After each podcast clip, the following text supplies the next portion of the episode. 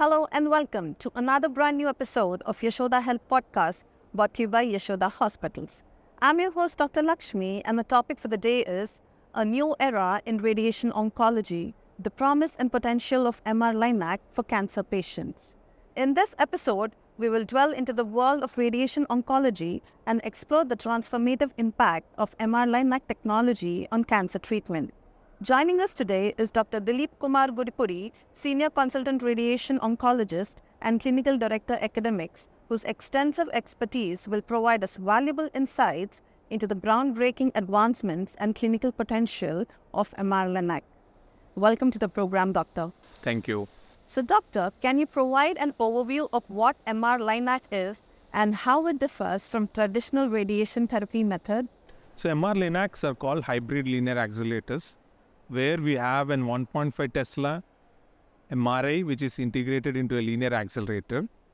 So, because MR is more commonly used as a diagnostic tool whenever you are doing imaging for a brain or a prostate or a rectal cancer or all gynecological malignancies or any liver tumors.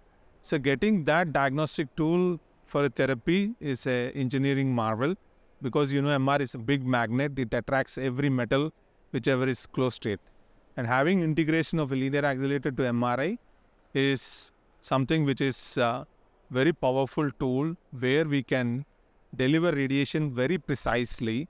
So this hybrid linear accelerator satisfies something called precision radiation oncology, where we are looking at radiation delivered very precisely to the tumor and minimize as much as radiation to the normal structures so that patients have lesser toxicities since we see patients living longer because they're cured of disease from delivering radiation at higher doses to the tumor and have less toxicity so that they have good quality of life after the therapy is completed. MR Linacs are different from conventional linear accelerators, especially because an MRI is integrated, a better soft tissue delineation of the tumor and normal structures happen, and then where a real time adaptation of the treatments happen while the therapy is happening and the real time tracking of the tumor and normal structures are happening while the therapy is happening, which cannot be uh, seen in the conventional linear accelerators. So, how does MR Linac enhance the precision and accuracy of radiation therapy for cancer patients? So, because we are doing a pre treatment MRI scan, we know MRI have better soft tissue delineation where we will be able to identify the tumor and the normal structures very precisely when compared to a CT scan. This helps us to exactly identify the tumor even in the tricky uh, places and then deliver radiation exactly where we want because we are tracking the tumor while radiation is happening, which is not possible on a conventional linear accelerator. Since we are able to track the tumor, we are able to minimize our margins so that the normal radiation, normal structures are very less irradiated while the therapy is happening. So, as you've mentioned, that one of the key features of MR Linac is real time imaging during the treatment. So, could you kindly brief us as to how this capability improves treatment delivery and patient outcomes? The need for real time imaging is because when we are treating patient is breathing with respiration, with heart pumping, all your organs move along with your respiration.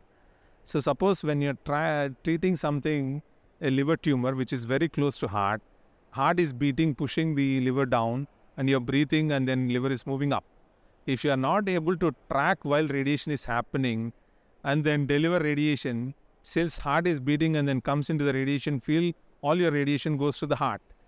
But since real time imaging is seen, so you know where the heart is, you know where the liver tumor is, you know where the normal structures are there, because a simultaneous MRI which is running on a sign imaging is what we call can be seen in all as all uh, field planes of view such as coronal, axial, and sagittal, so that in the three planes we'll be able to exactly localize the tumor and even identify and track the normal organs when the radiation is happening.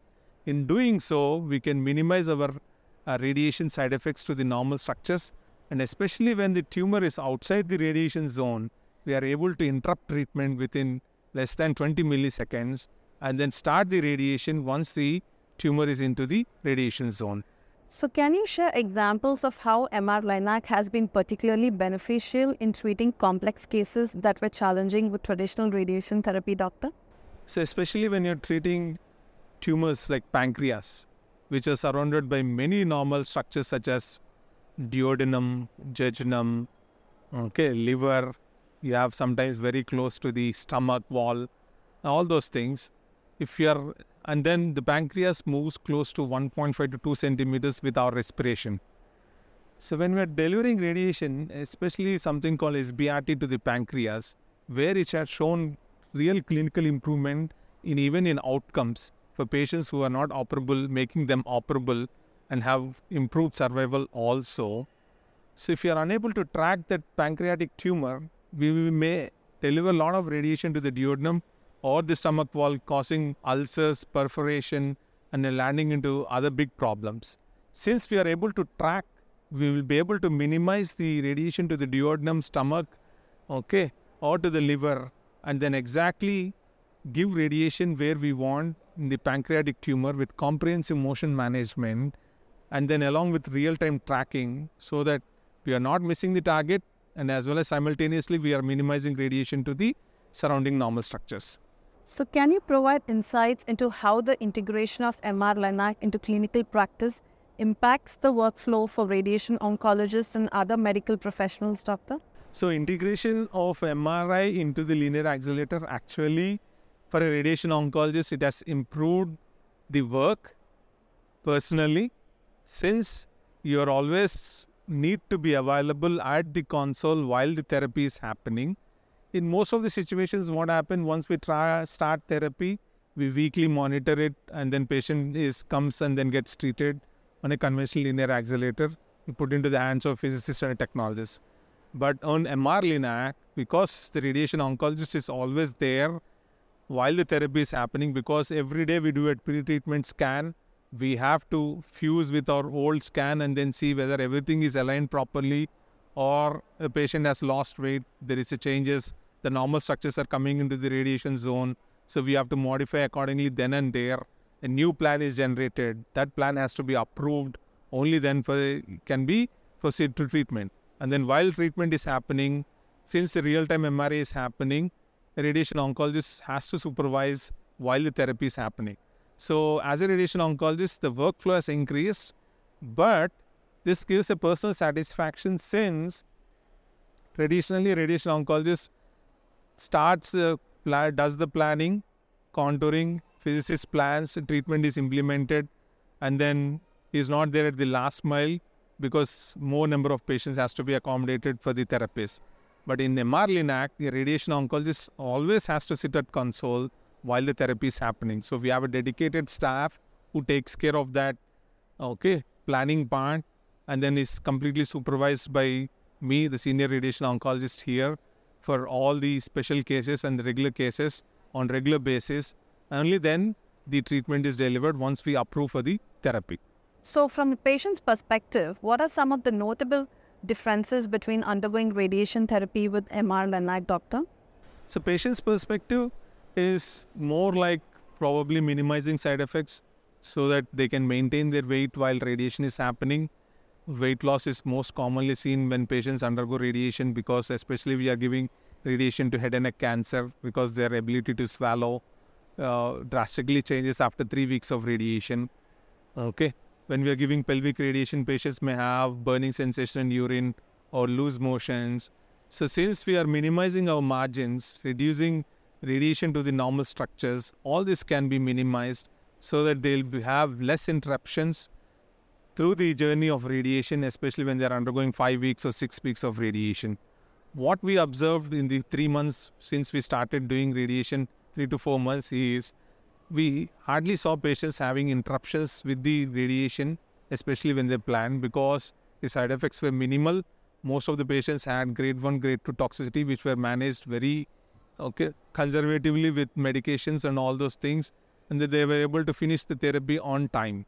Because completing radiation on time is very important to have this clinical benefit. When the treatment gets longer, probably the clinical benefit also comes down. So completing therapy in stipulated time is very important, especially patients for cervical cancer or head and neck malignancy. So patients undergoing MR Linac, what we observed have lesser side effects when compared to patients undergoing conventional Linac uh, treatments. So, what ongoing research and developments are being conducted to further harness the potential of MR Linac in radiation oncology? And how do you envision its role evolving in the future, doctor? So, there's a lot of research going on in MR Linac to integrate MR Linac to all disease sites, especially the prostate cancer, rectal cancer, breast cancer, brain tumors, head and neck cancers, especially the oropharyngeal malignancy, lung tumors, especially patients who are medically inoperable, have very small lung tumors, where we consider them to deliver radiation in three to five sessions or eight sessions of radiation. And then bringing comprehensive motion management, where the radiation beam tracks the tumor. Once the uh, tumor is out of the radiation zone, automatically the beam offs. And then again, the beam ons when the radiation, uh, the tumor is into the radiation zone with MR biomarkers, where we call dynamic contrast enhancement study, CEST, where we are able to understand the biology of the tumor, where some parts can be sensitive, some parts can be resistant, and we can modify our therapy and then plan radiation in such a way that all the resistant areas get higher dose of radiation and the sensitive areas get lower dose of radiation. In that, maybe if the normal organ is very close to the sensitive uh, part of the tumor, the lesser radiation is to the normal structure. So minimize the side effects and take it to the next level to uh, do the adaptation on go with all these biomarkers. We will be able to modify the tumor volumes all through the radiation so that we are minimizing side effects, especially patients when they are undergoing radiation in the brain very close to brainstem, optic chiasm, or the optic nerves, which are very important for our vision. So, and then VMAT the rapid arc also or the volumetric arc radiotherapy is in the pipeline. And then maybe they said that helical therapy also may be in the pipeline for the MR Linac. So what we have MR Linac is already a very great tool, but the modifications or what we say the newer versions which are going to add on the MR Linac are much much bigger, which will minimize the radiation side effects as much as possible. If needed, increase the radiation dose very high to the tumor to improve the outcomes. What we have observed in pancreatic cancer is with the conventional uh, SBRTs, we were able to deliver only 30 to 35 gray. But with the MR Linac, they could go up to 40 to 50 gray, where the resection rates have gone up. Patients who underwent resection after radiation, their survival also doubled when compared to patients who did not undergo surgery. So MR Linac would help to improve the survival in specific cancers. And as we go forward, longer the follow-up we have, we will understand more and more benefits MR Linac would offer, especially patients undergo the therapy. As I said, for prostate cancer, we see threefold decrease in gastrointestinal toxicity and genitourinary toxicities when patients undergo on MR Linac when compared to the conventional SBRT. So the toxicities are less, it will have a significant impact on the improved outcomes. And then because the toxicity are less, patients would have good quality of life.